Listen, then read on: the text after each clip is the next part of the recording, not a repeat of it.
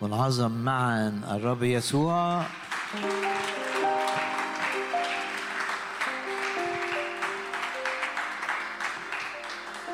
ارفع إيدك كده واعلن انك انت للرب حياتك ملك الرب. كل أمورك في إيد الرب. ومع الرب بيعظم انتصارك. ومع الرب تسير من قوة إلى قوة مع الرب تتغير من مجد إلى مجد. وانت رافع إيدك كده اعلن ان حياتك لمجد الرب. كل أمورك بلا استثناء في إيد الرب. محمي بسبب إنك أنت في إيد الرب. وعظم الرب بكل كيانك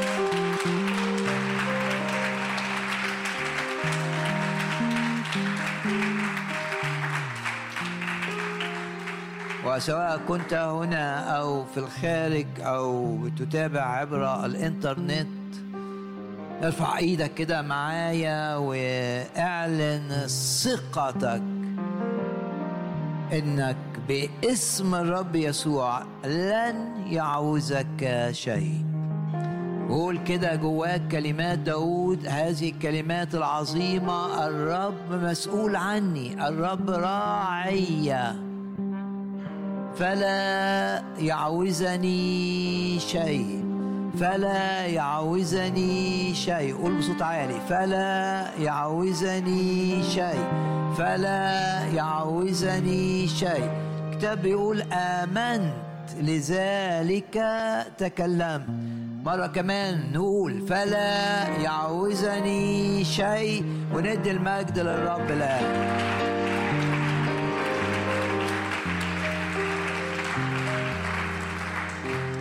وارفع إيدك كده واعلن ثقتك انك باسم الرب يسوع. انت محمي باسم الرب يسوع. كل آلة اتعملت لإيذائك لا تنجح باسم الرب يسوع. كل خطط عملها إبليس في أي مجال في أي دائرة. كل خطط عملها إبليس لإيذائك.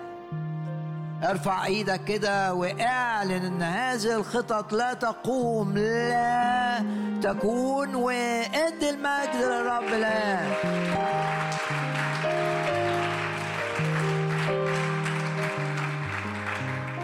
وارفع إيدك كده مرة كمان واعلن ثقتك إنه باسم الرب يسوع الرب يجدد كالنسر شبابك. الرب يكمل عدد أيامك. ارفع إيدك كده واعلن إيمانك. وأن الرب يشفيك من كل مرض. وأن الرب يفدي من الحفرة حياتك. وأن الرب يباركك. ويجعلك بركة لعائلتك. وبركة لأصدقائك. وبركة لأي جماعة روحية تصلي معها أو تخدم معها وبكل كيانك كده ادي المجد للرب الآن.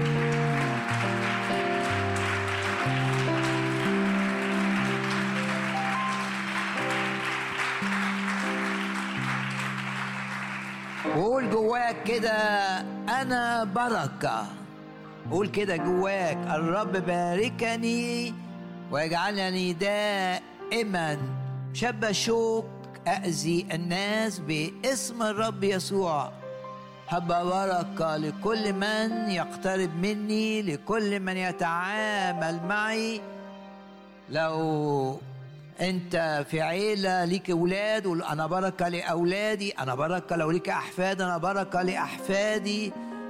أنا بركة لكل الذين يعرفونني. أباركك وتكون بركة وارفع إيدك كده وإعلن ثقتك إنك باسم الرب يسوع لن يستخدمك إبليس لايذاء نفسك ولن يستخدمك إبليس لايذاء الآخرين باسم الرب يسوع. الرب يستخدمك. بركة لكثيرين وادي المجد للرب الان هللويا.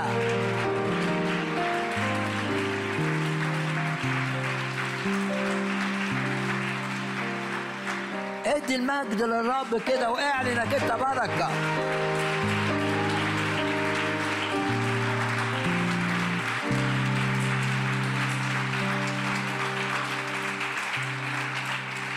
وبنعلن إيماننا أن مفيش لعنات من أي نوع تأتي إلينا.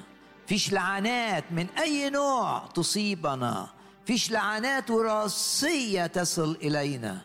مفيش حسد يقوى على إيذائنا. مفيش سحر ينجح معنا. وارفع إيدك كده معايا و... وانت بتردد كلمات سفر العدد لا عيافة ولا عرافة على شعب الرب وأنا أؤمن بالدم الثمين وعشان كده مؤمن مفيش مفيش مفيش لعنة من أي نوع لا عيافة ولا عرافة. تستطيع أن تؤذيني وارفع إيدك كده وقول نعم أنا أثق في هذا وأعبر عن ثقتي في إن مفيش لعنات على حياتي. لكن في بركات زي ما بيقول الكتاب بركات على رأس الصديق. تقول آه أنا لي علاقة مع الرب. في بركات في حياتي بركات على رأسي.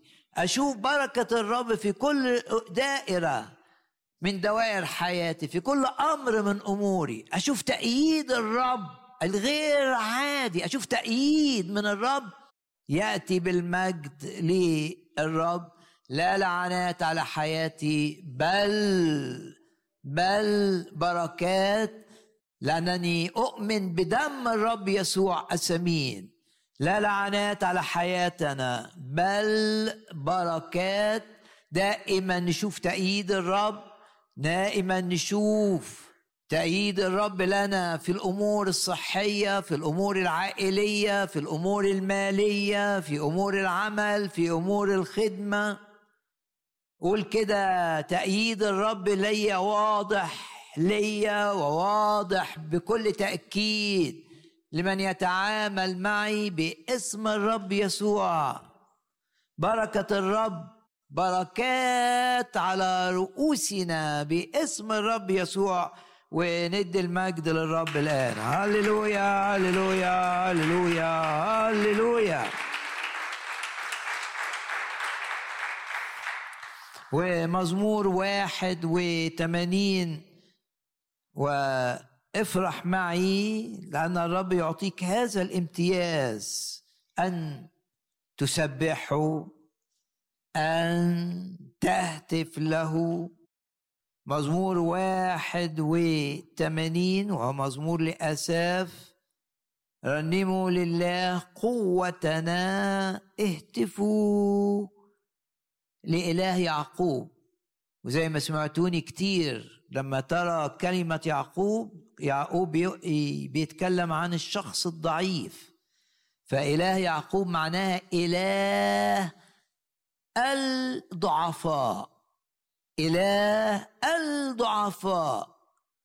لو أنت ضعيف قول إلهي هو إله يعقوب هو إله الضعفاء. وتتذكر معي كلمات بولس هذه الكلمات العظيمة تذكرتها الآن. وافرح لأن إلهك لن يتخلى عنك حينما تكون ضعيفا. افرح. لأن نعمة الرب تعمل معك وتعمل معك بقوة في أي وقت ترى فيه نفسك ضعيفا. كورنثوس الثانية أصحاح 12 بكل سرور الرسول بولس يقول بكل فرح أفتخر بالحري في ضعفاتي.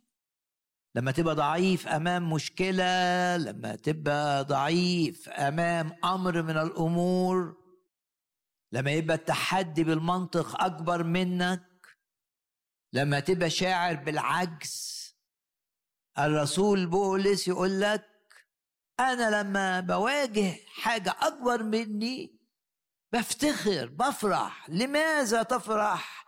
يا بولس نكمل ما يقول. بكل سرور أفتخر. بالحري في ضعفاتي لكي تحل علي قوة المسيح. كرونس الثانية أصحاح 12 وآية رقم تسعة. لما تشوف نفسك ضعيف أمام أمر عائلي أمام أمر في العمل أمام مرض أمام أي شيء أمام خطة لإبليس ضدك شايفها قوية. لما تشوف نفسك ضعيف قول إلهي هو إله الضعفاء إلهي هو إله يعقوب الاسم الذي يتحدث عن الضعف. افرح مع بولس وقول كده بكل سرور. أفتخر بالحري في ضعفاتي لما أشعر بأني عاجز لما أشعر أني إمكانياتي المادية قليلة والمطلوب كتير وإمكانياتي قليلة. افرح لما تجد نفسك ضعيف لما تجد نفسك أمام أمر وتحدي أكبر منك بالمنطق. بالذهن البشري دي حاجة أكبر منك. تفرح. تقول لي ليه أفرح؟ لك عشان تختبر الرب. عشان تختبر محبة الرب بطريقة أعظم من أي اختبار سابق. كل ما تدخل في أمر وتحس فيه إنك ضعيف تقول آه أشكرك يا رب. أنا هشوف مجد. هشوف تأييدك. هشوف تدخلك. أمر بطريقة أعظم من اللي شفته قبل كده. عشان كده بولس يقول أصر بالضعفات ويقول هنا أفتخر بالحري في ضعفي. بكل سرور أفتخر بالحري في ضعفاتي لكي تحل علي قوة المسيح. وقال القانون الإلهي العظيم حينما أنا ضعيف فحينئذ أنا قوي. عشان كده فرحان. لو أنت في ظروف صعبة لو أنت طالع من تجربة عاطفية منهك لو أنت آه، طالع آه، من مواجهة صعبة وحاسس بالإنهاك مش صدفة إنك أنت بتسمع هذه الكلمات. الرب قادني إن أنا أقرأ هذا الجزء عشان ده مبعوث ليك. لازم تبقى واثق مفيش حاجة بتسمعها صدفة. في محضر الرب مفيش حاجة اسمها صدفة. لو أنت شايف إن المشكلة أكبر منك لو أنت شايف إن التحدي أكبر في أي دايرة في أي مجال هذه الكلمات بكل تأكيد مرسلة إليك.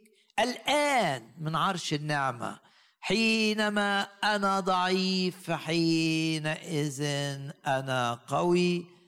واقفل عينك كده وفكر أنت ضعيف في إيه الأيام دي؟ إيه التحدي اللي اكبر اللي شايفه ضخم أو شايفه صعب؟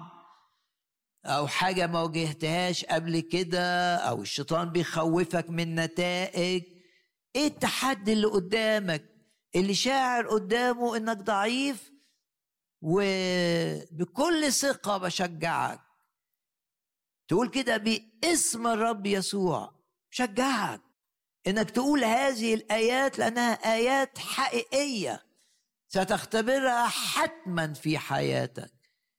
تقول آه أنا ضعيف في هذا الأمر لكن حينما أنا ضعيف فحينئذ أنا قوي. أنا بالمنطق البشري وبالذهن البشري ضعيف أمام الناس دول أمام المشكلة دي أمام العجز المالي أمام الديون أمام نتائج أخطاء ارتكبتها أمام تحديات من العدو أمام خطية من الخطايا.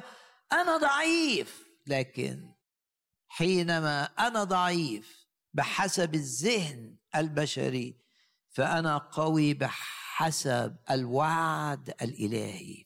تمسك بالوعد وافرح وقول كده الرب قال لبولس وهو ضعيف أمام الشوكة قال له تكفيك نعمتي لأن قوتي في الضعف. تكمل يعني تبان كاملة باسم الرب يسوع. إله يعقوب إله الضعفاء. بيحبك ويريد أن يتمجد بقوة في دوائر ضعفك. في الدوائر اللي انت ضعيف فيها. ارفع إيدك كده واعلن. نعم سأرى تأييد الرب في هذه الدوائر. فعلا أنا ضعيف لن أكابر. أنا ضعيف في الأمر ده. أنا ضعيف. آه ممكن تبقى ضعيف في ظروف معينة تلاقي نفسك عصبي. شاعر بالضعف مش قادر تتحكم في نفسك. مش قادر. مش قادر تبقى مطمئن. مش قادر تقول. زي ما آه داود قال الأعداء قربوا ليا وحوطوني. ففي هذه أنا مطمئن لا أنا تعبان أنا جوايا صراعات أنا جوايا مخاوف أنا مش بعرف أنام. قول كده وافرح. ليه أفرح؟ لأني شايف إن الرب هيتمجد في دوائر الضعف بتاعتي. باسم الرب يسوع. ارفع إيدك مرة كمان كده وقول سأختبر حدد الدوائر اللي انت شايف نفسك فيها ضعيف بالذهن بالمنطق تقول أنا ضعيف في المجال ده ضعيف هنا ضعيف هنا لكن هشوف عمل الرب في هذه الدوائر باسم الرب يسوع. يا رب أرني مجدك. صلاة قالها موسى للرب. انت بقى تقول للرب أنا عايز أشوف مجدك في الحتت دي بقى.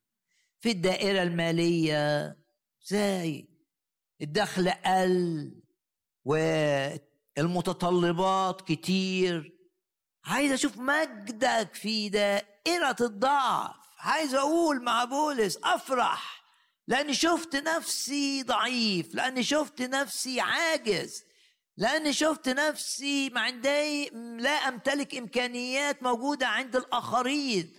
أنا شايف الناس قوية بس أنا مش زيهم. افرح حينما ترى نفسك أقل من غيرك أو أضعف من غيرك أو التحدي أكبر منك. لم تواجهه من قبل. افرح لأن هذه فرصة ذهبية لكي ترى المجد لكي يريك الرب مجده ويتمجد معك في دوائر الضعف. بشجعك بشجع كل أم كل أب عنده مشاكل مع أولاده وحاسس بالضعف أمام مشاكلهم.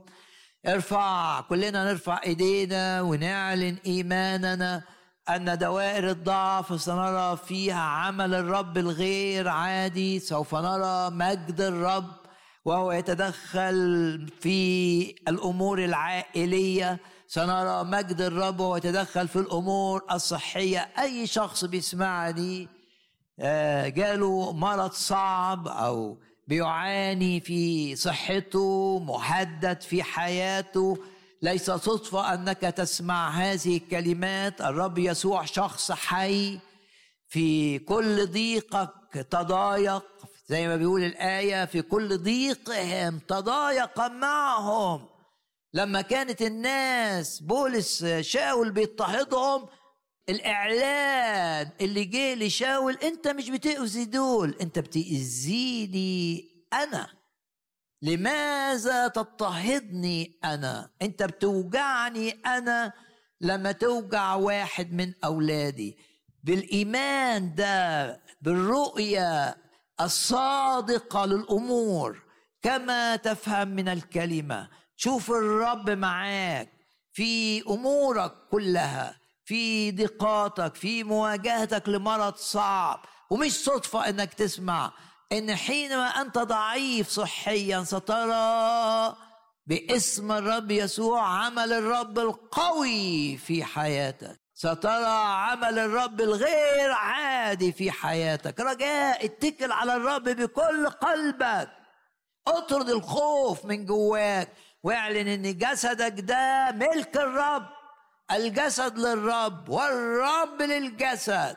وقول ضعفي الجسدي سأرى الرب يتمجد في هذه الدائرة واستقبل الوعود الكتير اللي في الكتاب التي تتكلم عن الشفاء الإلهي شفاء للأجساد المريضة شفاء للقلوب المكسورة شفاء للنفوس الحزينة شفاء للأعماق. رفع للمعنويات المنخفضة طرد للخوف حرية من الارتباك حرية من الانزعاج. استقبل من الرب كلماته القائلة أنا هو الرب شافيك. استقبل كلمات بطرس يشفيك يشفيك يسوع المسيح. يشفي ذهنك يشفي نفسيتك يشفي جسدك. ولو في مرض قاتل في داخلك. تمسك بالوعد. هادموك منك يخرجون وباسم الرب يسوع. زي ما الرب قال للروح الشرير ولا تعود مرة أخرى. أنت كمان تعلن إن الرب بيطلع منك الحاجات المؤذية في صحتك الخطيرة. وثق أنه لن يسمح لها أن تتكرر مرة أخرى وندي المجد للرب.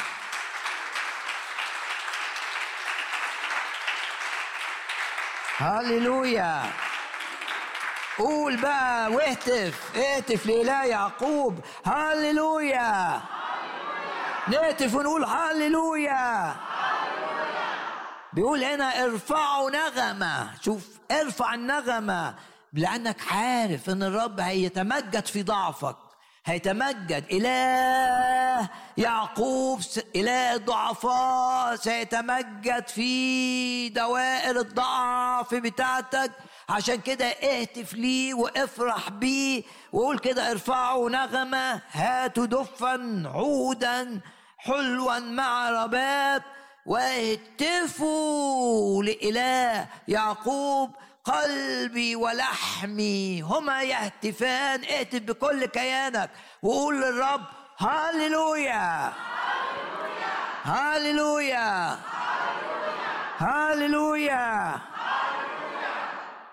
وعظم دم الرب يسوع السمين.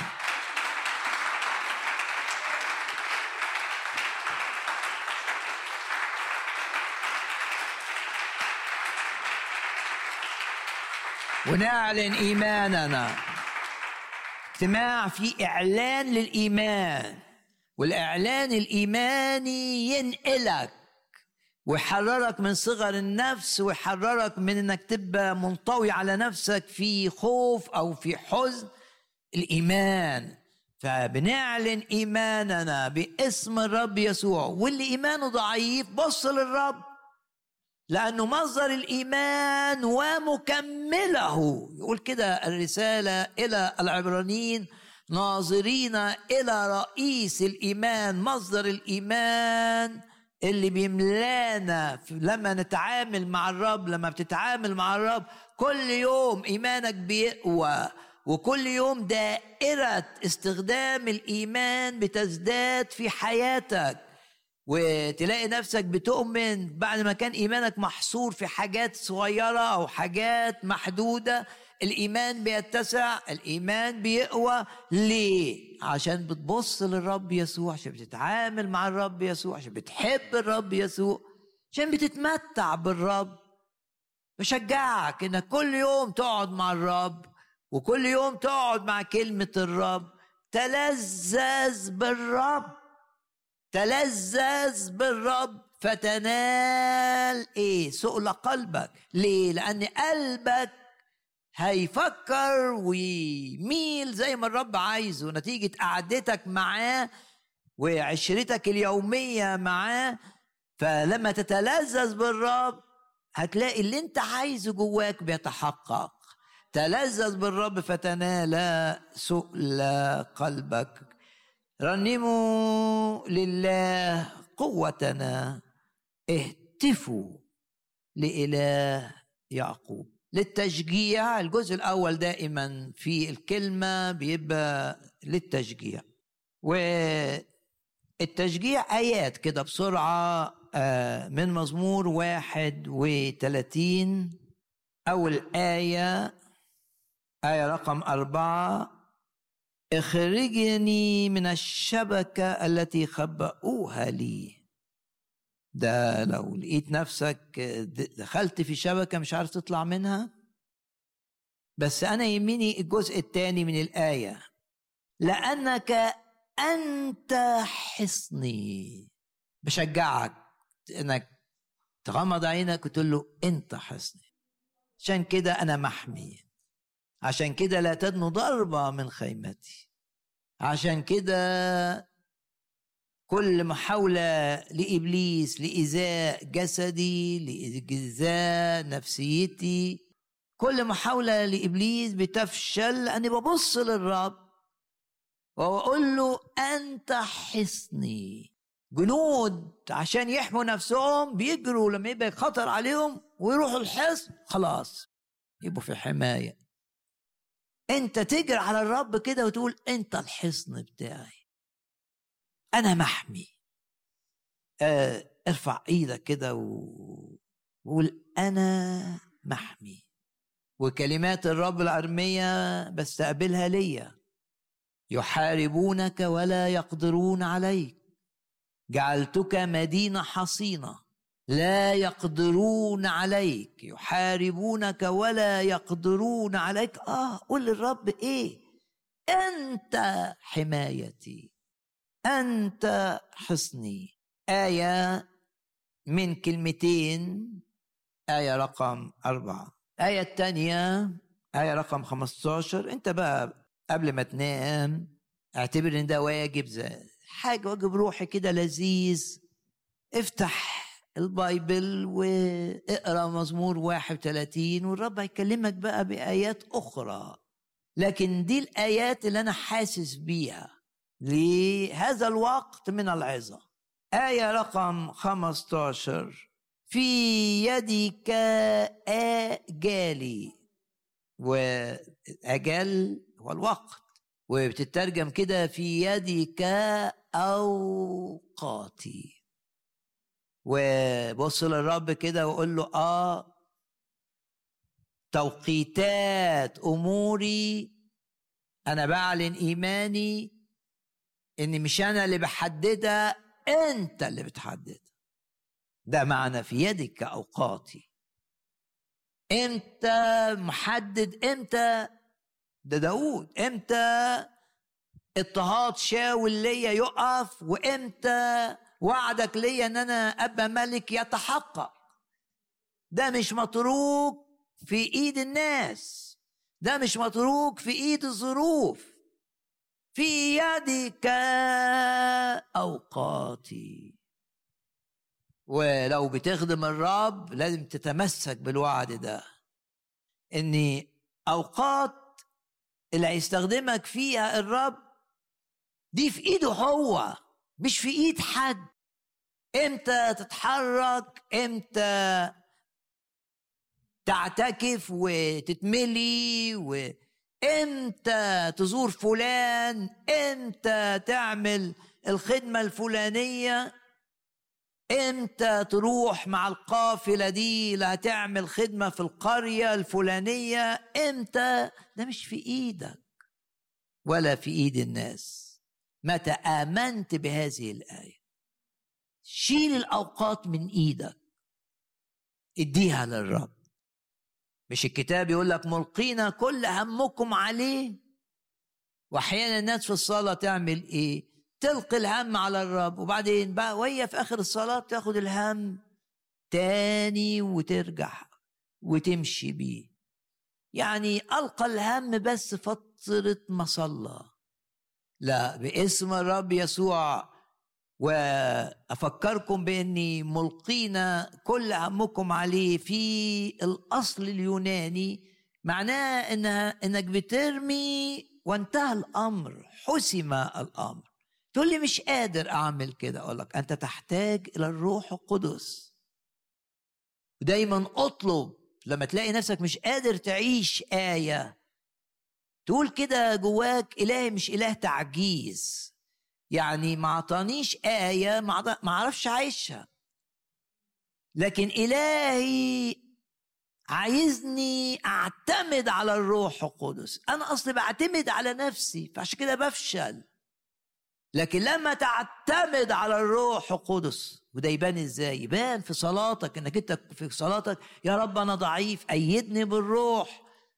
وتتذكر الكلمات تلبسون قوة من الأعالي متى حل الروح. القدس عليكم. آه يا رب أنا بصلي إملاني بالروح عشان الحاجات اللي مش عارف أعيشها. وأنت قلتها أقدر أعيشها. باسم الرب يسوع يبقى عندنا نهضة في الاهتمام بالروح القدس. وبشجعكم إنكم تكتروا اجتماعات الصلاة اللي فيها أعداد صغيرة أعداد قليلة. ناس بتعرف بعض مؤمنة تصلي مع بعض بشجعكم وتطلبوا في هذه الاجتماعات من أجل أن تمتلئوا بالروح. لأنك لما تمتلئ بالروح هتقاد بالروح. الروح ولا يقودك وهتبقى قادر أن تسلم همومك للرب. ولا تأخذها من الرب مرة أخرى. وهتبقى قادر تسلم أوقاتك للرب. تبقى قادر تبقى عندك ثقة إن توقيت كذا ده بيحدده الرب. لو هتعمل رحلة مع عيلتك مثلا تبقى شايف الآية. قبل ما تقعد تفكر هروح كذا وأعمل كذا وننظم كذا و... لا. مؤمن ما بيتحركش بالطريقة دي اللي فاهم الكتاب. مؤمن ممكن الرحلة تبقى فيها آه، متاعب ممكن يبقى فيها خطط من إبليس معدة ليك. لا أنت تقول يا رب أنا عايز أبقى في مشيئتك للكلام وقت وللسكوت وقت وللسفر وقت ولعدم السفر وقت. أنا عايز كل أموري أنت اللي ترتبها. مش عايز أرتب أنا. وده معنى هذه الآية العظيمة آية 15 في يدك أو خاطي بالروح القدس قول للرب كده. أنت اللي بتحدد لي كل حاجة. إمتى أتحرك وإمتى ما أتحركش وإمتى أسافر وإمتى ما أسافرش. في يدك آجالي الآية رقم 15 ثالث آية يبقى أول آية. بقول للرب أنت حصني. أنت حمايتي المؤكدة. ده معنى الحصن. وبقول للرب في إيدك أنت توقيتات كل أموري مش في إيد حد. بل عقل لا توقيتاتي في إيد فلان هو اللي بيحدد. لا أنا شايفك يا رب أنت اللي بتتحكم. انت تتحكم في هذا وذاك من أجل أن أكون في مشيئتك. أحقق مشيئتك وقصدك مني في وجودي على هذه الأرض. آية 18 آية مشجعة. لأن فيها إيمان قوي. هي الآيات فيها إيمان. أنت حصن ده إيمان. إن أنا في أمان. يعني تقدر تقول أنا في أمان. ده ترجمة لعبارة أنت حصني وممكن تقول للرب أنت اللي بتحرك الأحداث والأمور عشان توقيتات أي أمر. حاجة هشتريها حاجة هبيعها أي حاجة. أنا في يدك أيها السيد الرب أوقاتي في يدك آجالي. يعني عايز يقول إن هو آه، شاول مش هيقدر يموته لأن توقيت إنه يسيب الأرض مش في إيد شاول الملك مش في إيد الشيطان مش في إيد حد ده في إيد الرب. الذي يثق داود فيه إن الرب بيحبه بلا حدود. آية 18 لتبكم شوف الإيمان. شفاء الكذب. في وقت من الأوقات كان في شكايات ضخمة على داود. لما كان هربان من شاول. شكايات كتير. اتهامات اتهامات اتهامات. يعني اتهامات تخلي الناس تنسى ان داود ده اللي انقذهم من جليات اتهامات كتير. نشرها العدو علشان يعطل إن الناس تختاروا ملك. خطط شريرة من إبليس. ممكن إبليس يبقى بيحاول يصور يصورك للناس بصورة غير حقيقية. عايز يخلي الناس يشوفوك شخص مؤذي وانت شخص محب. عايز الناس تشوفك شخص مندفع وانت شخص دايما بتاخد قراراتك مع الرب. عايز الناس تشوفك انك شخص نفعي بتدور على آه، نفعي بتستفيد من الناس. أناني في خطط. لإبليس لإيذاء سمعة المؤمن ولإيذاء بالأكثر سمعة الخادم. وده اللي عمله هنا آه، مع داود. بس داود شوف الإيمان. بيقولوا عني كلام ما عملتهوش. بيقولوا عني قصص ما حصلتش. لتبكم شفاء الكذب.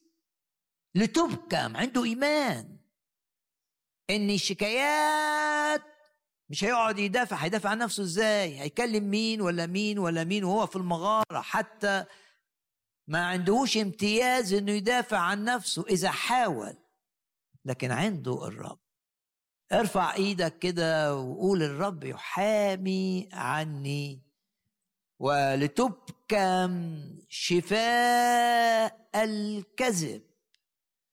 ممكن تبقى في شغلك ده الحرب اللي عليك. طلع عليك إشاعات وكلام عشان يضعفوا من تأثيرك من نجاحك لتبكم شفاء الكذب المتكلمة على الصديق. وراء إبليس عشان كده يقول بوقاحة. يعني عارفين إنهم بيكذبوا لكن يتكلم على الصديق بوقاحة. بكبرياء وبدون خوف. مش خايف. اللي بيتكلموا ضدك. واستهانة. لتبكم لتبكم شفاء الكذب. المتكلمة على الصديق بوقاحة بكبرياء واستهانة. غمض عينك كده و صلي بالثلاث آيات دول وكده انتعش وكلمة الرب بتدي حيوية بكل تأكيد لأنها كلمة حية وبتحرر من الهم والغم والحزن. كلمة الرب بقى يعني عشان كده بولس يقول شجعوا بعضكم بعضا وعزوا بعضكم بعضا بكلمة الرب. كلمة الرب فيها قوة لرفع المعنويات المنخفضة.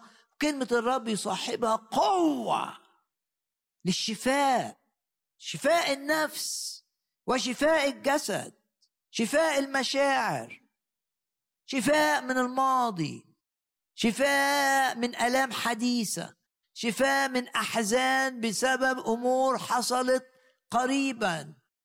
في قوة في كلمة الرب شجعوا بعضكم بعضا عزوا بعضكم بعضا بالكلمة اللي قال عنها قالت عنها الرسالة إلى العبرانيين كلمة حية تدي حياة كلمة فعالة قوية باسم الرب يسوع. اشكر الرب من أجل إن إلهك هو اله الضعفاء اشكر الرب من أجل إن إلهك سيتمجد معك في كل دوائر بتحطها قدام الرب وبيعترف قدام الرب إنك ضعيف فيها. أشكر الرب لأن لما يقولوا عنك كلام سيء تبقى مطمئن ليه تنزعج وليه تتضايق وليه تتعصب؟ الرب يحامي عنك و الرب قادر ان يلغي الأفكار الغلط المنتشرة عنك ولتبكم شفاه الكذب الجزء الدراسي من سفر حسقيال واحد من أسفار الأنبياء الكبار. أربعة أنبياء كبار لأن أسفارهم كبيرة أسفار نبوية. في 12 سفر نبوي صغير الحجم وفي أربع أسفار نبوية كبيرة الحجم. لهم أشعية وأرمية وحسقيال ودانيال. وإحنا مش بنشرح آية آية إحنا بنستقبل من الرب في الدراسة بتاعتنا رسائل حية نحتاج إليها. شجعك تغمض عينك كده وتقول يا رب أشكرك لأنك هتبعت لي آه، رسائل جديدة من سفر حسقية دايما الشكر تعبير عن الإيمان. أشكر الرب. أشكرك لأنك تسير أمامي والهضاب تمهد. أشكرك. أشكرك لأن البيبان اللي عايزها اللي عايز إبليس يخليها مقفولة تتفتح قدامي. أشكرك. أشكرك من أجل إنك بتفتح البيبان اللي من إيدك ليا. أشكر الرب معايا. وأشكر الرب إن بيفتح الكلمة لينا. و... وإنت قاعد بتسمعني كده كأن مش كأن ده حقيقة الرب بيكلمك أنت. ودايما بنعلن إيماننا إن الكلمة فيها كلام نبوة. يعني كلمات خاصة من الرب تناسب الظروف اللي إنت بتمر بيها. وبنعلن إيماننا إن الكلمة فيها كلام علم. تبقى شاعر كأني الواعظ قرا اللي جواك وبيرد عليك. والكلمة فيها كلام حكمة. إزاي إن الآيات دي تناسب بحكمة غير عادية الأمور الشائكة اللي بتفكر أو بتواجهها. بنرفع ايدينا ونعلن الرب فعلا هيبعت لنا رسائل عظيمة من سفر حسقيال. وأصحاح أربعة فكركم بالأسبوع الماضي أن الرب بعد ما دفع يقول لك حملني الروح وأخذني يعني دفعة من الروح كده روح دفعه. تلاقي نفسك كده مدفوع لزيارة شخص أو مدفوع لخدمة معينة دفعة كده روحية. ده معنى حملني الروح.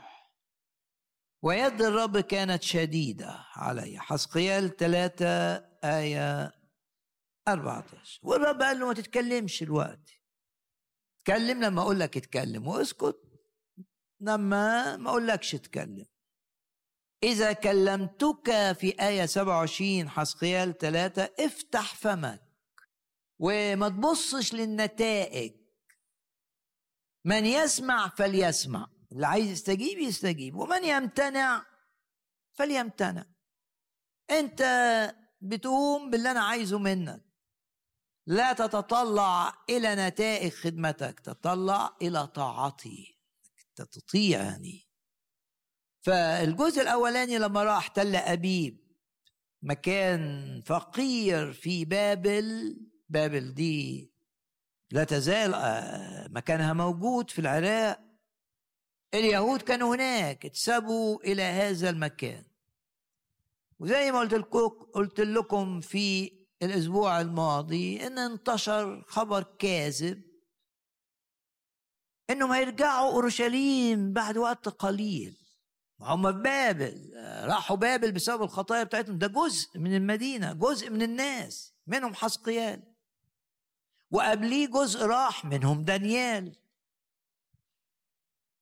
انتشر الخبر إن الرب بيدي وعد إنكم هترجعوا إلى أورشليم سريعا. طب ده نبوخذ نصر في خناقة بينه وبين الملك بتاع أورشليم وملك أورشليم نقض العهد. شيء صعب جدا. وكان كيهودي وعد الملك وحلف باسم الرب لكن نقض. تكبر كده ونقض آه، العهد مع الحكومة بتاعة بابل فخلاص هنحاربكم بقى. فجيوش بابل حاوطت المدينة في الوقت ده. إيه الخبر اللي انتشر؟ إن جيوش بابل هترجع تاني. هيجوا ناس جيش مصري يساعد يطردهم. آه امتلأوا فكرة وقالوا ده الرب اللي بيقول كده والناس حلمت بقى نفس الحلم. هنرجع هنرجع هنرجع بسرعة.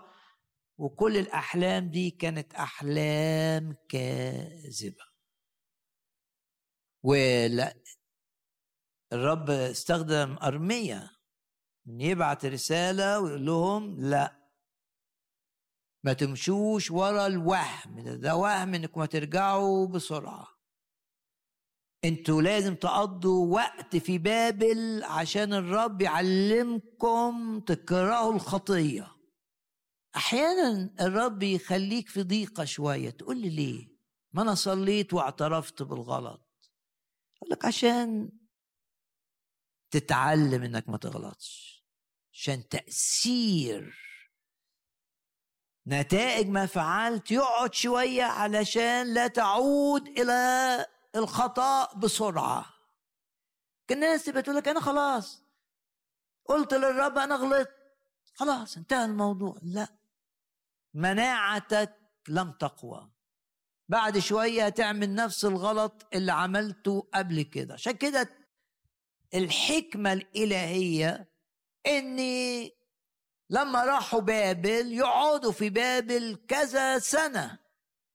عشان ما يرجعوش للخطايا بتاعتهم علشان مناعتهم تقوى ضد إغراءات الخطية.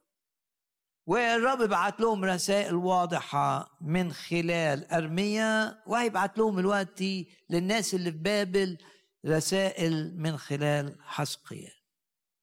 قال له خد لنفسك. براجع اللي قلناه بسرعة. هراجعه بسرعة. عشان يبقى الموضوع متكامل ده أصحاح أربعة. الرب عنده وسائل إيضاح والرب عايز لما تبقى مش فاهم حاجة هيفهمها لك.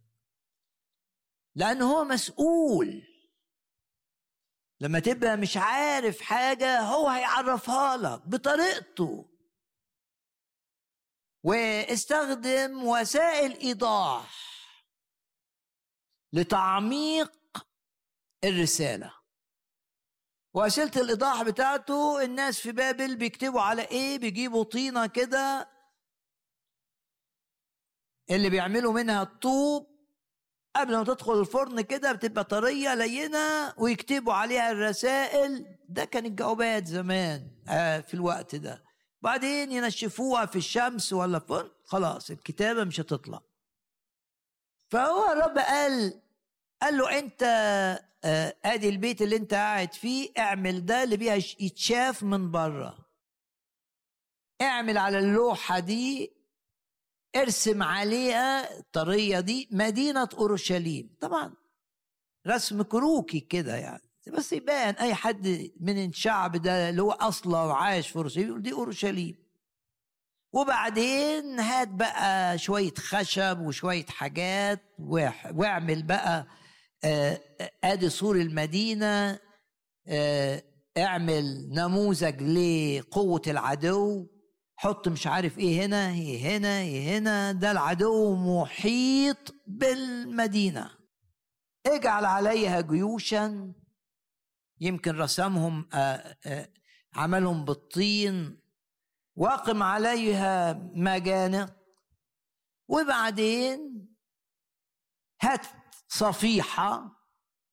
خذ أنت نفسك صاجا من حديد وخلي الصاج ده يبقى بينك وبين مدينة أورشليم. الناس لما يشوفوا اللي أنت رسمه ده معناه إيه؟ معناه إن في حصار. المدينة أورشليم اسمها في حصار حواليها. طب والصاج ده معناه إيه؟ معناه إن الرب لن يتدخل لإنهاء الحصار. ولن يستجيب استغاثة الناس. ثبت وجهك عليها. وادي الصاج انصبوا سورا من حديد. بينك وبين المدينة آه في ناس في سور بينها وبين الرب. وفي مؤمنين في بينهم وبين الرب سور وهم في ضيقة في حصار لكن بينهم وبين الرب في حاجز. فتكون في حصار المدينة وتحاصرها. ده وسيلة إيضاح إنه يبصوا كده إيه ده أدي مدينة أورشليم بتاعتنا اللي اطردنا منها اللي خدنا منها البابليين. إيه ده أدي أدي الجيوش ممثلة وإيه الصفيحة دي اللي حاجبة آه، حسقيال عن الرسمة اللي رسمها إيه ده؟ تكون في حصار وتحاصر. هذا آيات آه، إمتى يبقى في حصار بين الإنسان أو في سور أكثر وضوحا بينك وبين الرب. فتبقى أنت في مشكلة مش عارف تطلع منها. ليه؟ لأن في حاجة بينك وبين الرب في قفلة. في الأسبوع الماضي قلنا آية شهيرة قوي من مزمور ستة وستين. وانتبه إلى هذه الكلمات. في مزمور 66 آية 18 ده المرنم بيقول لو أنا رعيت اسم يعني إيه رعيت اسم؟ يعني مش بقاومه. بتقاوم الاسم يبقى الآية دي مش تبع بتقاوم الخطية بتقاوم الخوف بتقاوم الحزن. ما الخوف والحزن خطية. بتقاوم الكذب. بتقاوم لو بتشتم بتقاوم الشتيمة تصلي إنك ما تشتمش. بتقاوم النجاسة. بتقاوم الحاجة اللي أنت عارف إنها غلط وبره مشيئة الرب. بتقاوم. يبقى الآية دي ما تنطبقش عليك. لكن ما بتقاومش يبقى الآية دي تنطبق عليك. الآية دي بتقول إيه بقى؟ بتقول إن في حاجز. بينك وبين اللي يقدر ينقذك من حصار العدو. إن راعيت اسما في قلبي لا يستمع لي الرب يبقى هنا السور ده أو الصاج اللي من حديد إمتى يتعمل؟ لو في خطية مش بتطلب من الرب إنك تتخلص منها. يعني جواك بغضة لشخص ونفسك تنتقم منه. تعمل إيه؟ لازم تصلي عشان البغضة دي تنتهي. طول ما أنت بتصلي بتقاوم البغضة لسه ما راحتش لكن بتصلي وبتقاوم. الآية دي ما تنطبقش عليك.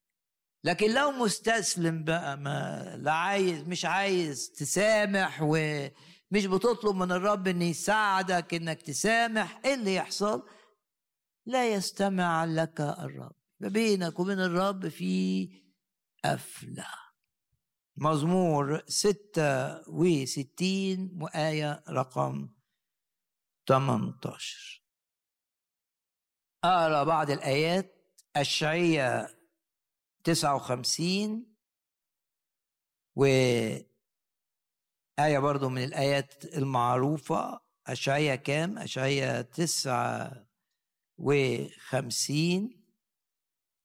ها أن يد الرب لم تقصر عن أن تخلص. يعني إيد الرب عايزة تنقذ ولم تثقل أذن عن أن تسمع. ده أول آية في أصحاح 59 يعني الرب عايز يسمع صلاتك وعايز ايده تتدخل عشان يطلعك من حصار البابليين. بس في مانع إيه؟ بل آثامكم صارت فاصلة بينكم وبين إلهكم. لما ما تقوموش الخطايا باسم الرب يسوع اطلب من الرب إن يبقى جواك بغضة للخطية. عندك غيرة بتغير من حد مثلا وتزعل لو حاجة حلوة حصلت في حياته. لازم تصلي وتبقى ضد الحاجة دي وتقول الغيرة دي من العتيق بتاعي. أنا مش عايز هذه الغيرة المرة. لما تتضايق من في الخدمة من واحد مش عاطيلك مجال ولا. أنت بتخدم الرب. الرب عارف قلبك. قاوم الأمور اللي فيها ذاتك. وقول لا أنا بل المسيح أنا بخدم الرب ما يهمش إن أنا يبقى ليا دور باين وبارز. اخدم الرب في المجال اللي يدهوني لأن الرب هيكافئني لأن الرب هينظر ما في قلبي. لكن الواقع إن العتيق دخل بقى والطبيعة القديمة دخلت في الموضوع فتبتدي تقارن وليه بيعاملوا ده كده وليه وليه وده عدم تقدير ليا وده كذا. علاقتك مع الرب مش مع الناس. يعني بلاقي ناس تزعل لما مثلا قائد في الخدمة يقول اعملوا كذا ما تعملوش كذا ما تخدموش. تزعل ليه؟ وانت بتاخد خدمتك من الناس. انت لازم يبقى عندك إيمان إن اللي بيحركك الرب واللي بيحرك القادة بتوعوتك الرب. حتى لو غلطوا تحت هيمنة الرب. انت بتخدم الرب مش بتخدم نفسك ومش بتخدم الناس. لكن لما تكتشف بقى إنك انت لا ده أنا عندي ذات وبتضايق وبزعل وبتقمص و لا. لازم تيجي للرب وتقول له تعترف اعترفنا بخطايانا وتطلب من الرب إن يشفيك من هذه الأمور اللي فيها ذات اللي فيها أنا. أنا اتجرحت. أنا أهملوني. أنا مش واخدين بكلامي. أنا جابوا حد أقل مني وحطوه فوقيا. لا نشوف الرب هو اللي متحكم في هؤلاء. ولو انت مش شايف الرب بيتحكم في اللي بيصدروا قرارات ما تخدمش معاهم. لا تشوف الرب تقول أنا ماليش دعوة. أنا مش بشوف الملك أنا بشوف الرب اللي بيحرك قلب الملك. أنا مش بشوف الراجل اللي ماسك المحكمة أنا مش بشوف القاضي. أنا مش بشوف الوزير اللي بيصدر قرار. أنا بشوف الرب اللي بيتحكم في ده وده وده لخيري. أنا بشوف في العيلة فلان المسيطر واللي بيتحكم في قرارات العيلة بشوف إنه عندي إيمان إن الرب يتحكم فيه من أجلي. لو ده مش جواك أنت تحتاج أن تأتي إلى الرب. تقول له أنا غلطان في تفكيري. تفكيري مش ماشي مع الكتاب. تبقى بتقاوم ده اللي جاي من الطبيعة القديمة اللي جواك خايف على شكلك خايف على منظرك خايف على كذا هيقولوا عني إيه نتائج إيه؟ أنت بتخدم الرب. والرب قادر أن يحفظك من أخطاء الآخرين بس تملي لا تراعي الاسم وقاوم أي نشاط للطبيعة القديمة يظهر في حياتك؟ أشعية تسعة وخمسين وآية رقم اتنين أرمية خمسة الأصحاح الخامس. ده بقى إيه؟ وسيلة الإيضاح. الصاجة دي ولا الصفيحة دي اللي حطها على الأرض حسقيال بتعليمات إلهية بينه وبين المدينة اللي رسمها محاصرة. إنه ما في حاجة فاصلة بين الرب وبين الناس اللي فوق أورشليم. ما هي؟ آدي الآيات بتقول أنهم لم يتوبوا من قلوبهم توبة حقيقية عن أخطائهم. باسم الرب يسوع واحد عايز الرب يستجيب ليه لكن طول النهار يتكلم عن فلان كلام سلبي وي... وينم عليه و انت بتراعي الاسم. تضحك على نفسك لما تقول الرب هيستجيب صلاتك. استجيب صلاتك لما تقف ضد ده وتقول يا رب امنعني ان أنا أقول كلمة سيئة عن أي شخص. أنا تبعك. ما ينفعش أقول كلام سيء لأن الآيات بتقول لي كده. لو أنت مش بتعمل ده ومش بتقف ضد عندك ميل إنك تتكلم عن حد وحش لو أنت مش بتقف ضد ده في صفيحة بينك وبين إلهك. صلواتك لا يسمعها أرى من أرميا الأصحاح الخامس. وآية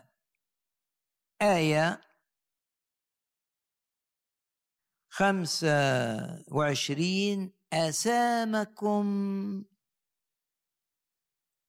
وخطاياكم منعت الخير عنكم. أدي الحاجز. في خير إن الرب ينقذ المدينة إن الرب ينقذ الهيكل بتاعه. أن الرب ينقذ الكهنة اللي بيقدموا ذبايح كل يوم. لكن مش تايبين مش رافضين الخطية مش مفيش نقلة في حياتهم ضد ضد الاستهانة. مفيش سلوك بتدقيق. تبقى إيه؟ خطاياكم منعت الخير عنكم. أرمية خمسة وآية رقم خمسة وعشرين. ده وسيلة الإيضاح الأولى اللي بتقول إن الحصار هيستمر عكس المنتشر بين الناس. المنتشر إن الحصار هيقع.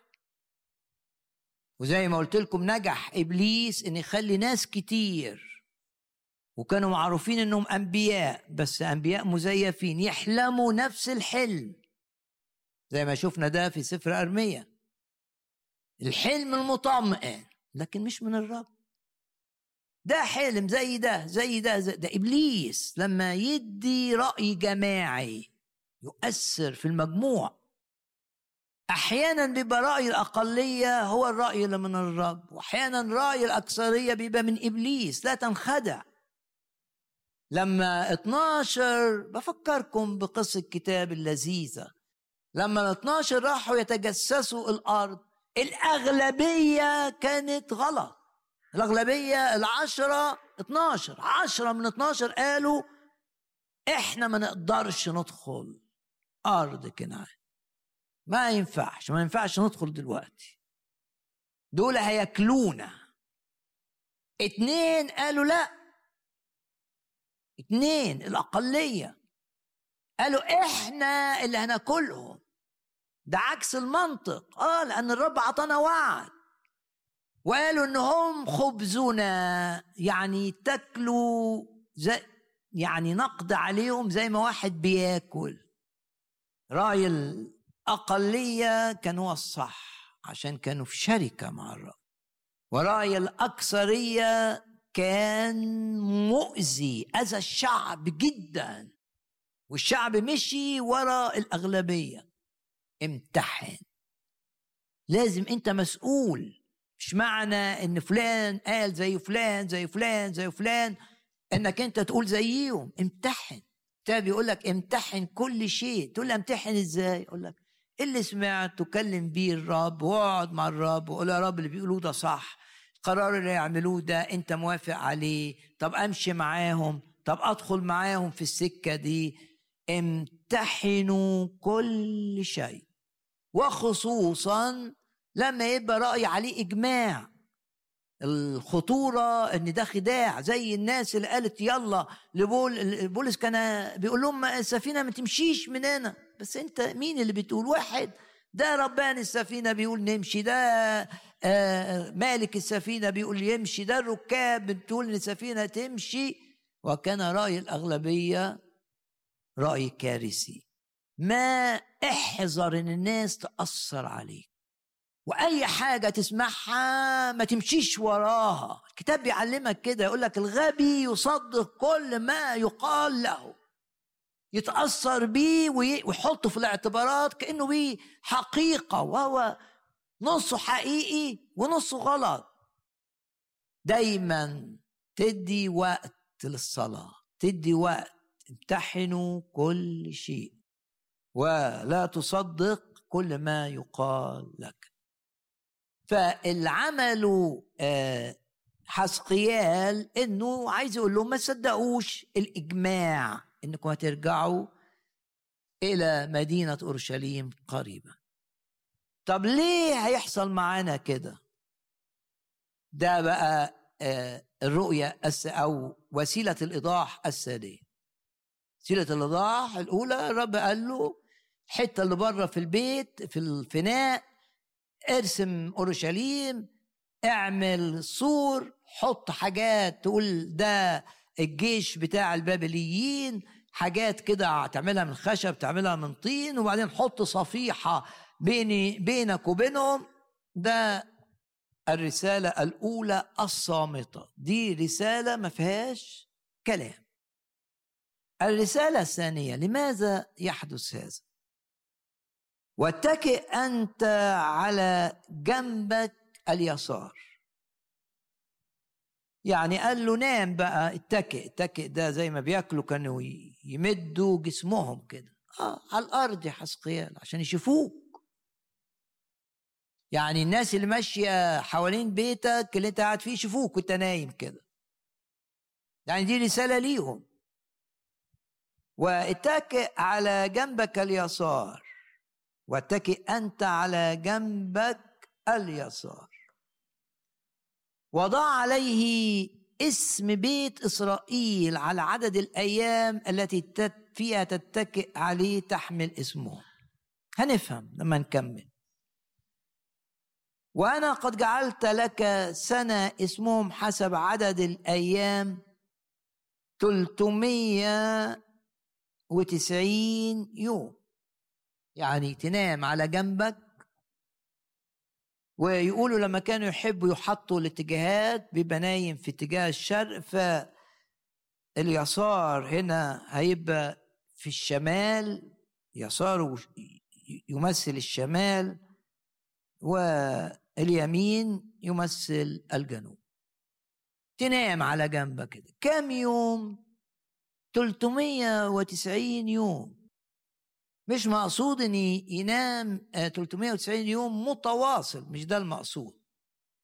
إنما كل يوم بينام ساعات أو بيتكئ يعني مش شرط يكون نعسان بيتكئ ساعات محددة يوميا. كل يوم الساعة اللي الناس بتكتر فيها مثلا خمس ساعات يبقى نايم على جنبه اليمين ممنوع يتقلب. معاناة. حسقيال أكيد في معاناة. كم يوم كل يوم ينام أو يتكي على جنبه عدد ساعات محدد؟ 390 يوم. وبعدين يقول له بعد كده كمان بعد ما تخلص ال 390 يوم تعكس بقى. فاتكئ على جنبك اليمين اللي هو جهة الجنوب. فتحمل اسم بيت يهوذا أربعين يوما. إيه المعنى؟ معنى آه الرب بيشرح كل يوم عوضا عن سنة. هو سفر حسقيال مليان حاجات بهذا النوع. أمور عجيبة. إيه الرسالة دي؟ وليه الرب عايزني أسمعها؟ آه إنها رسالة قوية جدا.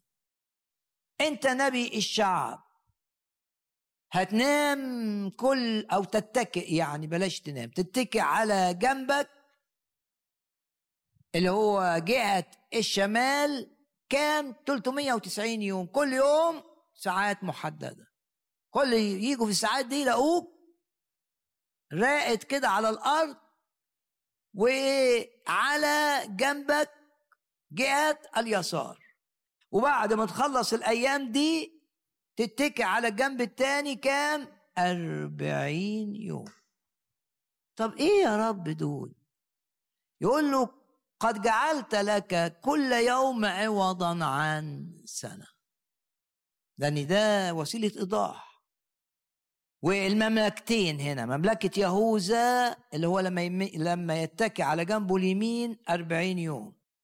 والمملكة الشمالية عشان كده قلت شمال وجنوب هيتكئ 390 يوم.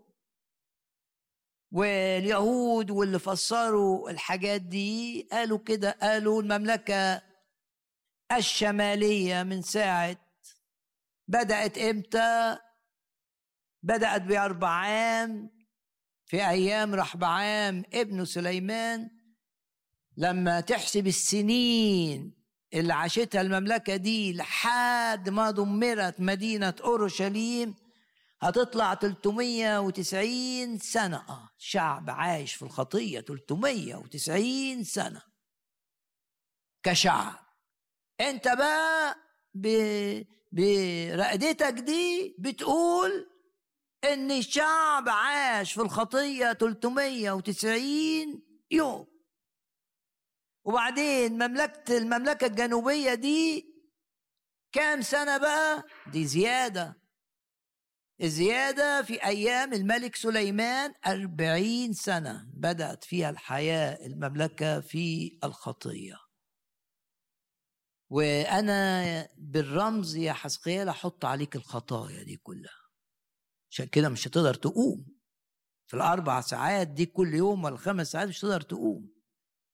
الرب بيقول له كده أنا قد جعلت لك سنين اسمهم فتحمل اسم المملكة الشمالية إسرائيل 390 يوم المملكة الجنوبية هتزيد كمان 40 يوم. أنا أحط الاسم ده عليك. وإشارة إن أنت رمز للمدينة دي حاليا. إن كل عقاب الخطايا ده بتاع السنين اللي فاتت هيجي على دول. تقول لي طب أنا استفدت إيه؟ يعني حسقيال رمز للشعب بتاع أورشليم اللي هيعاني في وقت الحصار. عشان كده بيقول له ثبت وجهك على حصار أورشليم وانت نايم كده سواء على جنبك ده أو على جنبك ده عينيك على الصاجة دي على الصفيحة دي اللي بينك وبين آه، مدينة أورشليم اللي رسمتها. ثبت وجهك على حصار أورشليم وذراعك مكشوفة. والذراع المكشوفة دي رمز في الكتاب إن في استعداد للعمل. يقول لك شمر الرب عن ذراعيه وتنبأ عليها باللي انت بتعمله ده وها أنا اجعل عليك ربطا. فلا تقلب من جنب إلى جنب. يعني مش هتحاول تستريح إنك تتقلب الجنب التاني وإنت مايل على اليمين مش هتقدر. هتقول لي أنا استفدت إيه؟ أمران في هذا الاجتماع ممكن حد يستفيد حاجات تاني. الأمر الأول من إنجيل متى؟ والرب هيكلمنا. بهذه الكلمات. متى 23 إيه اللي الرب قاله هنا؟ لما كان بيقول ويل لكم أيها الكتبه والفريسيون. رب الوديع الخروف الحمل بيقول ويلات. خطية. تخليك تتعرض للغضب الإلهي. ويل لكم أيها الكتبة والفريسيون المراؤون. ثمن ويلات ويل ويل ويل ويل. أيها الفريسي الأعمى ويل. لكم أيها الكتبة والفريسيون المراؤون. عندكم رياء. وبعدين يقول لهم في آية 32 انتبهوا أيها الأحباء إلى هذه الآية. فاملأوا أنتم مكيال آبائكم.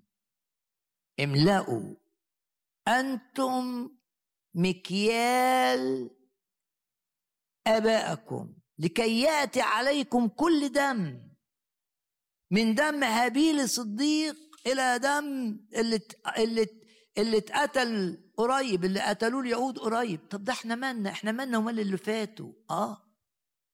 ما ده الدرس.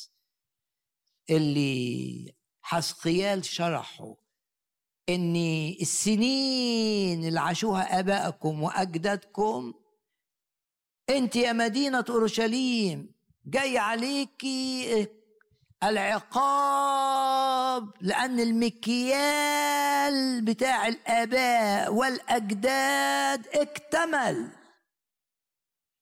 ودي حاجة هتلاقوها في الشعوب وهتلاقوها في المدن وهتلاقوها في العائلات إن كل جيل حاجة من الاتنين يا يرفض الخطايا بتاعة الجيل اللي قبله أو الآباء اللي قبله ويوقف.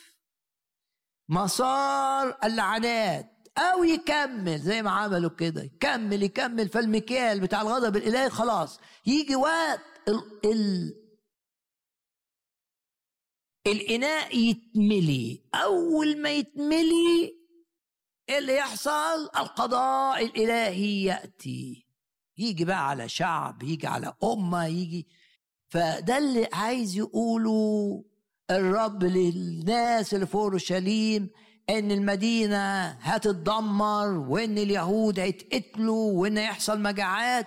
ده مش بسبب الخطايا بتاعتهم بس ده بسبب إنهم كملوا مكيال ابائهم بسبب انهم وقفوش ضد خطايا كانوا بيعملوها الاباء واستمروا فيها. فاملأوا أنتم مكيال ابائكم درس هام جدا. وتأكيدا للمعنى. دي آية قالها الرب يسوع في العهد الجديد. وليست آية من العهد القديم. في العهد القديم بقى من البداية بنقرأ هذا الحق الكتابي الواضح في كلمات الرب مع إبراهيم. فكركم بهذا الجزء. لما الرب كان هيدي وعد لإبراهيم في سفر التكوين وفي ذلك اليوم قطع الرب مع إبرام ميثاقا قائلا لنسلك أعطي هذه الأرض. طب إمتى يا رب الأرض دي؟ وفي الجيل الرابع آية 16 ليه مش دلوقتي؟ عشان القضاء على الناس دي لم يكتمل بعد. كل جيل بيزود المكيال يقول له لأن ذنب الأموريين ليس إلى الآن كاملا. ده الذنب المتوارث اللي كل جيل بيضيف على الذنب بتاع اللي قبله.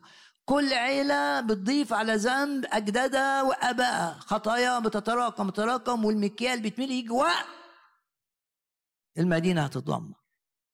الناس هتموت. يجي وقت الشعب ده ما تبش يجي وقت الكنعانيين الأموريين ما تبوش يجي وقت على مدينة أورشليم. الرب قال لمدينة أورشليم إيه؟ قضاء جاي عليكي وتدمير لمدينة أورشليم. وأكثر من مليون شخص مات بسبب الحملة اللي عملها تيتوس بعد صلب الرب يسوع بكم سنة؟ بأربعين سنة. لماذا؟ عشان زي ما قال لهم أنتوا بتكملوا المكيال. لما هتصلبوني المكيال الإناء يمتلئ وصل للحافة أتى القضاء. إيه الرسالة الهامة اللي ليك؟ لو أوقف أوقف ملء المكيال. لو أنت جاي من عيلة كلها عاشت في الخطية تيجي للرب يسوع كده. وتقول المسيح افتدانا من لعنة الناموس. ومن اللعنات اللعنات الوراثية. تقدر تقف. لكن لو استمريت هو ده التحذير. في خطايا يعني مثلا عيلتك كانت دايما كانت دايما مثلا فيها زنا. تقوم انت تمشي في الزنا زي العيلة اللي تقول آه الأب كان كده والجد كان كده. لو انت مشيت هيجي وقت بتكمل المكيال. مدينة أورشليم ها تتحرق الهيكل هيتحرق الناس هتتقتل. لا ما تقول لي أعمل إيه؟ تقول للرب كده أنا رافض أن أستمر في خطايا تملكت عائلتي عائلة الآباء والأجداد.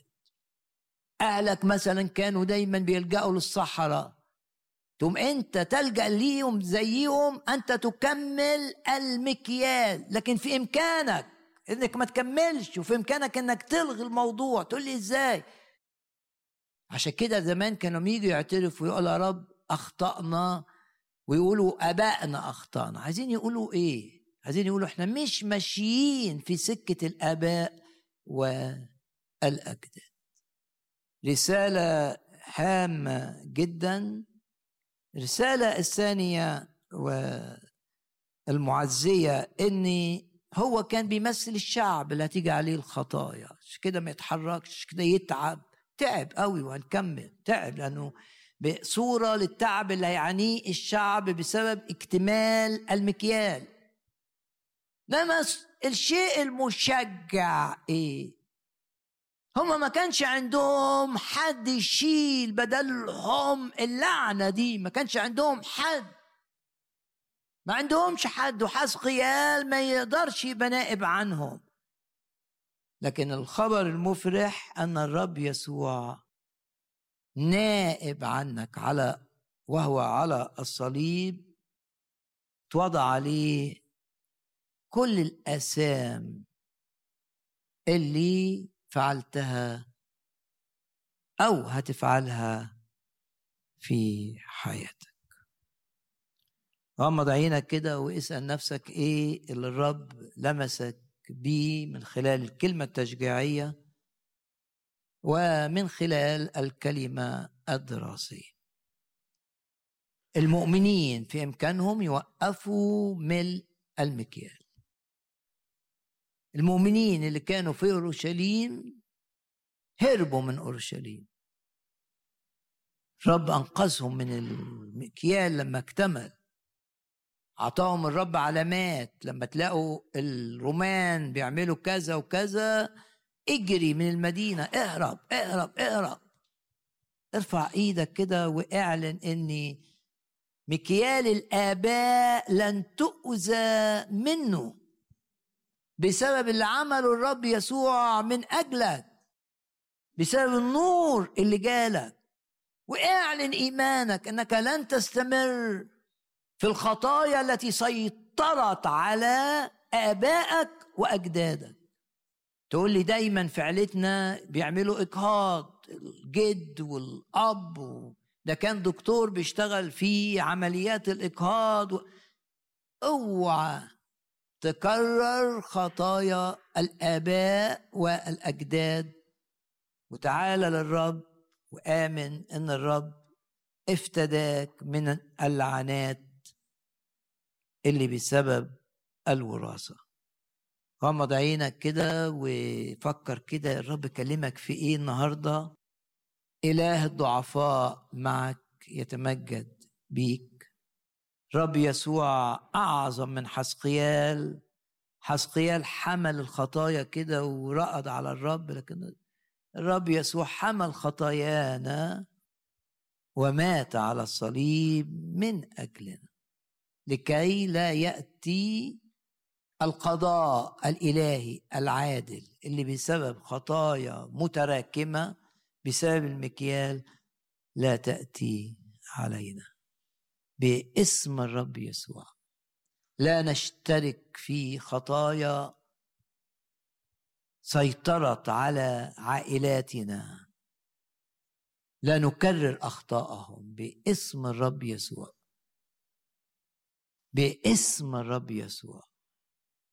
ونثق إن حسقيال شال الخطايا بتاعت الشعب بطريقة رمزية لكنه لم ينقذ الشعب. لكن الرب يسوع على الصليب شال خطاياي وأنقذني. من نتائج أخطاء آبائي وأجدادي. لأن الخطية ليها نتائج بتتراكم. زي ما قال لهم كده أنتوا كده وأنتوا بتغلطوا فيا بتكملوا مكيال آبائكم. أنت بتعلن إيمانك كده. اعلن إيمانك. أن الرب افتداك من كل لعنة. وحسقيال بالرمز ادان الشعب ولم ينقذ الشعب. لما شال الخطايا في صورة إنه نايم. السنين الطويلة دي اللي كانوا بيغلطوا فيها. جاي الغلط عليهم دلوقتي. نتيجة. لم ينقذ. ده أدان الشعب. لكن الرب يسوع. الحقيقة بقى. ده شال بالرمز. رب يسوع حقيقي حمل لعناتك وحمل ضمن اللعنات اللي حملها اللعنات الوراثية المتراكمة اللي بتزيد من جيل لجيل. لأن الرب قال كده أفتقد ذنوب الآباء في الأبناء إلى الجيل الرابع.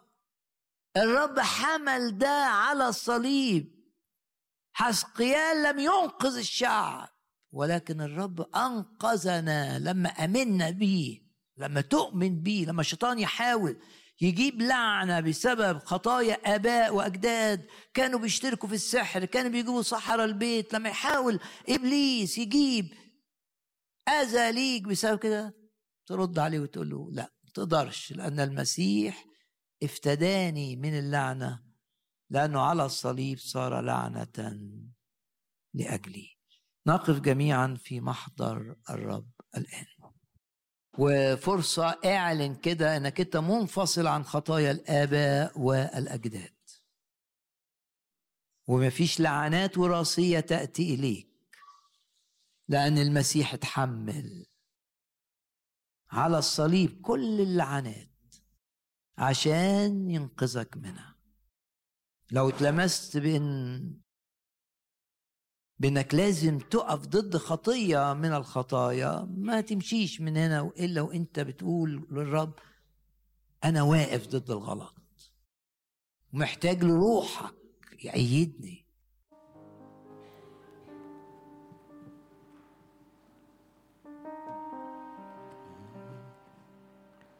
للخروف في البركة.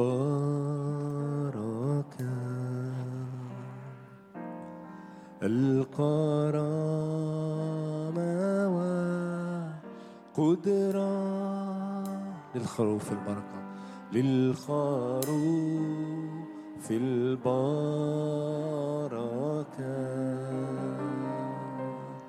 القرامة قدرة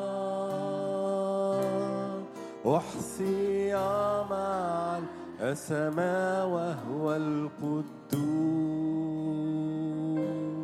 ثقال الذبح وهو ملك الملوك أحصي مع الأسماء وهو القدوس. ثقال الذبح وهو ملك ملوك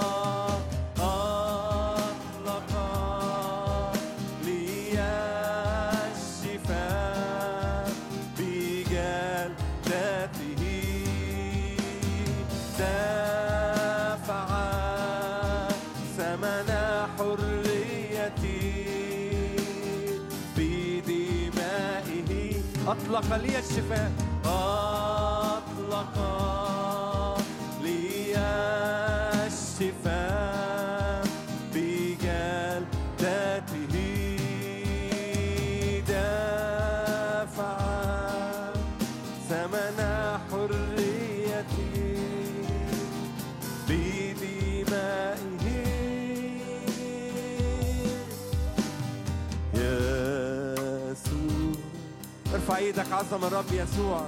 عجيب به الخلاص به الشفاء. مسيح افتدانا ليس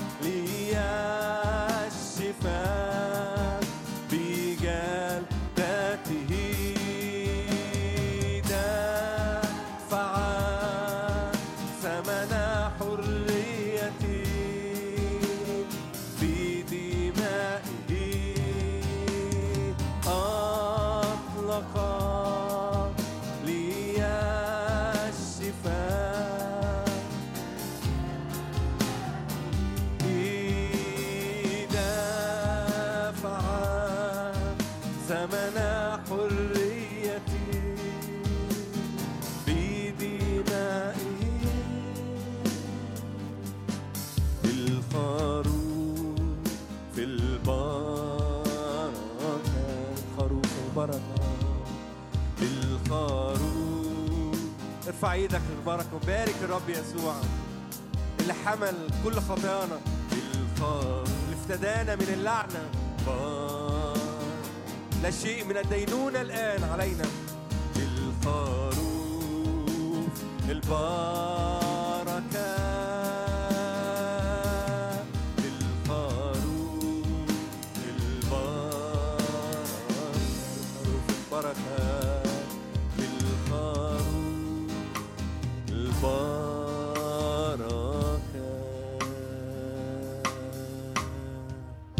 عايش في خيرك ولا هعبد غيرك.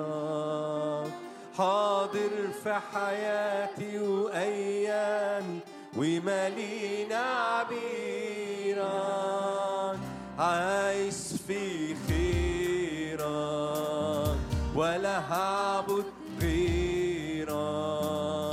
حاضر في حياتي أيامي ومالين عبيرك ساكن في قلبي ملكك يا ربي. لا هتسيبني ولا هسيبك وده عهدي أبدي. دم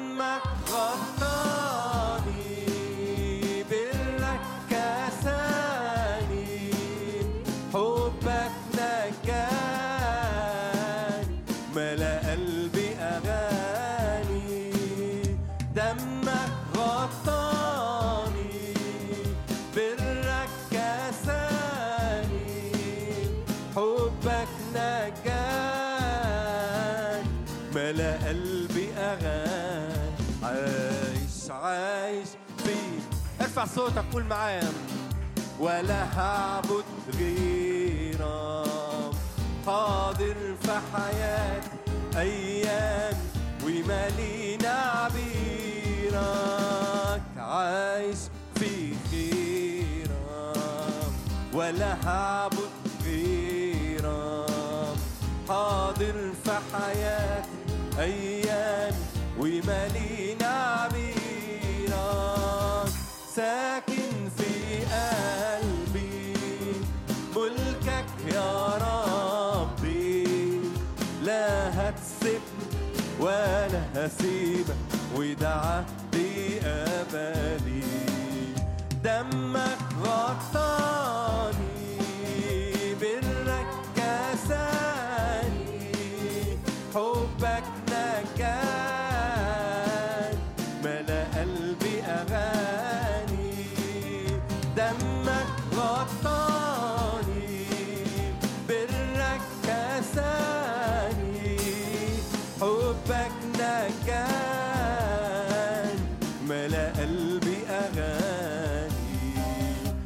سبب وجودي ليك سجودي. فادتني يا رب فادتني بدم صليب فكت قيودي. يا سبب وجودي ليك سجودي. فادتني بدم صليب فكت قيودي. وحدك فدية حقك حرية. نلت في حبك كرم وحياة أبدية. دمك غطاني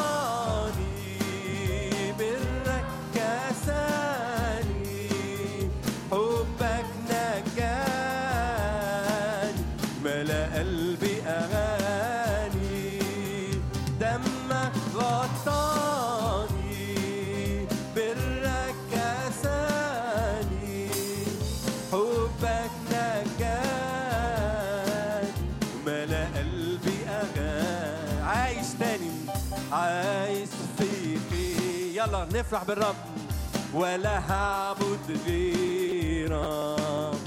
حاضر في حياتي أيام ومالينا عبيرك. عايش في خيرك. ولا هعبد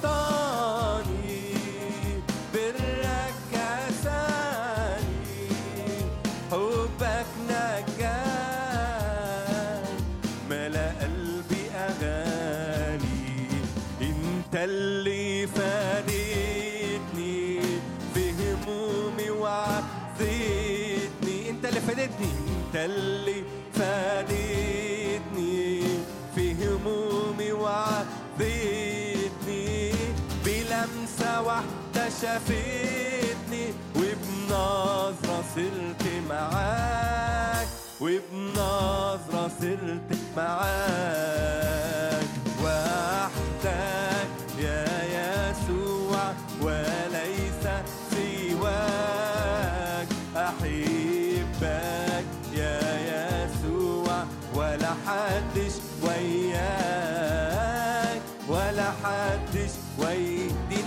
غنية دي نعمة غنية أعددتها لي دي نعمة غنية أعددتها لي أعطيتها لي لما مشيت وياك لما مشيت وياك.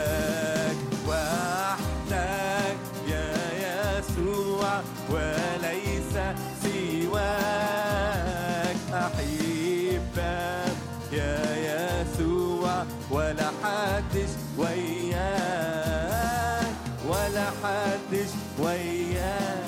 دي نعمة آه. تاني. دي نعمة غنية أعددتها ارفع صوتك كده. دي نعمة غنية.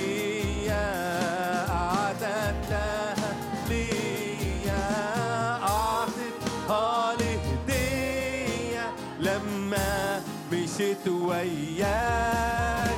لما مشيت وياك وحدك وحدك يا يسوع وليس سواك. أحبك يا يسوع ولا حدش وياك. ولا حدش وياك. نشكرك لأنك معنا. تريحنا من كل جهة. تقول سلامي أترك لكم. نشكرك ونعظمك ونباركك. تتحكم في كل الأحداث وكل الأشخاص وفي كل الظروف لخيرنا ولسلامتنا. وتتحكم في كل الذين هم في منصب. من أجلنا. نشكرك لأنك تستخدم الملائكة لتسهيل تسهيل كل أمورنا لحمايتنا. ولإنقاذنا في وقت الخطر. نشكرك لأن لا لعنات على حياتنا لأن الرب يسوع صار على الصليب لعنة لأجلنا. لا لعنات متوارثة تأتي إلينا.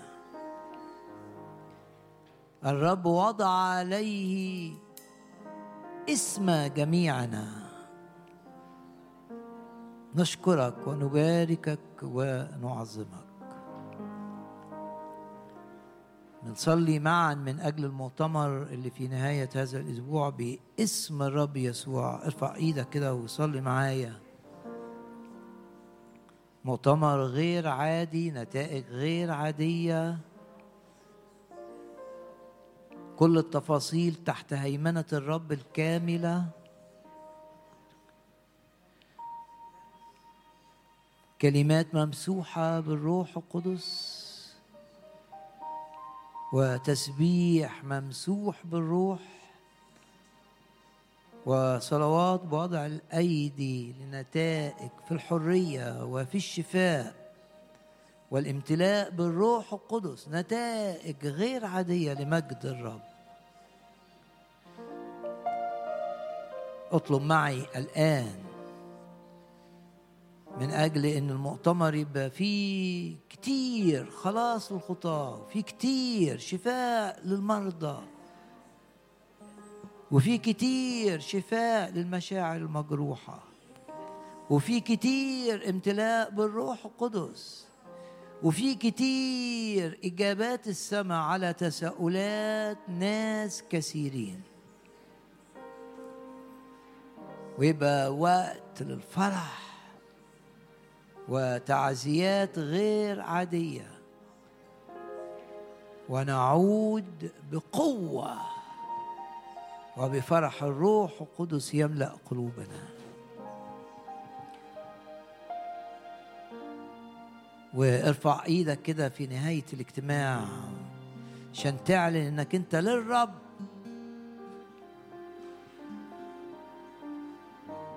وكل آلة اتعملت لإيذائك لا تنجح. ترفع إيدك كده وتعلن إيمانك معنا. الرب يجدد كالنسر شبابنا وإن الرب يكمل عدد أيامنا وإن الرب يفدي من الحفرة حياتنا.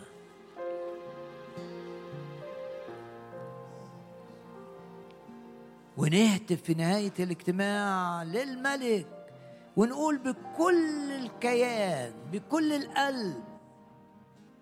نقول للرب هاليلويا اهتف قول هاليلويا. هاليلويا. هاليلويا. هللويا نعلن هزيمة ساحقة لإبليس. قول هاليلويا. هاليلويا. هاليلويا. الآن الترنيمة الأخيرة في الاجتماع. في الارتفاع في الارتفاع فقط نكون في الارتفاع.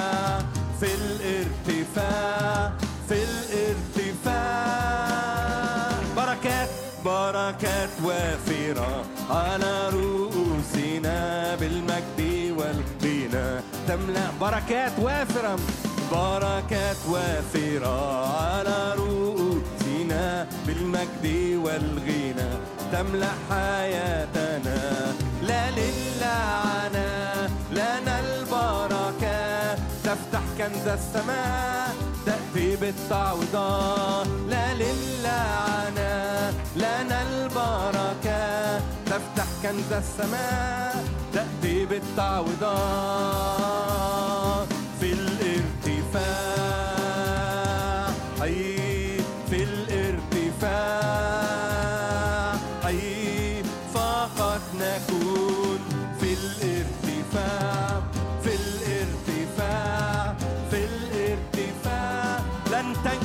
ضدنا لن تنجح ضدنا كل آلات الأعداء معك لن نرجع يوما إلى الوراء كل الأشياء معا. تعمل لخيرنا. رأسا لا ذنبان صارت حياتنا. كل الأشياء معا. تعمل لخيرنا. رأسا لا ذنبان صارت حياتنا.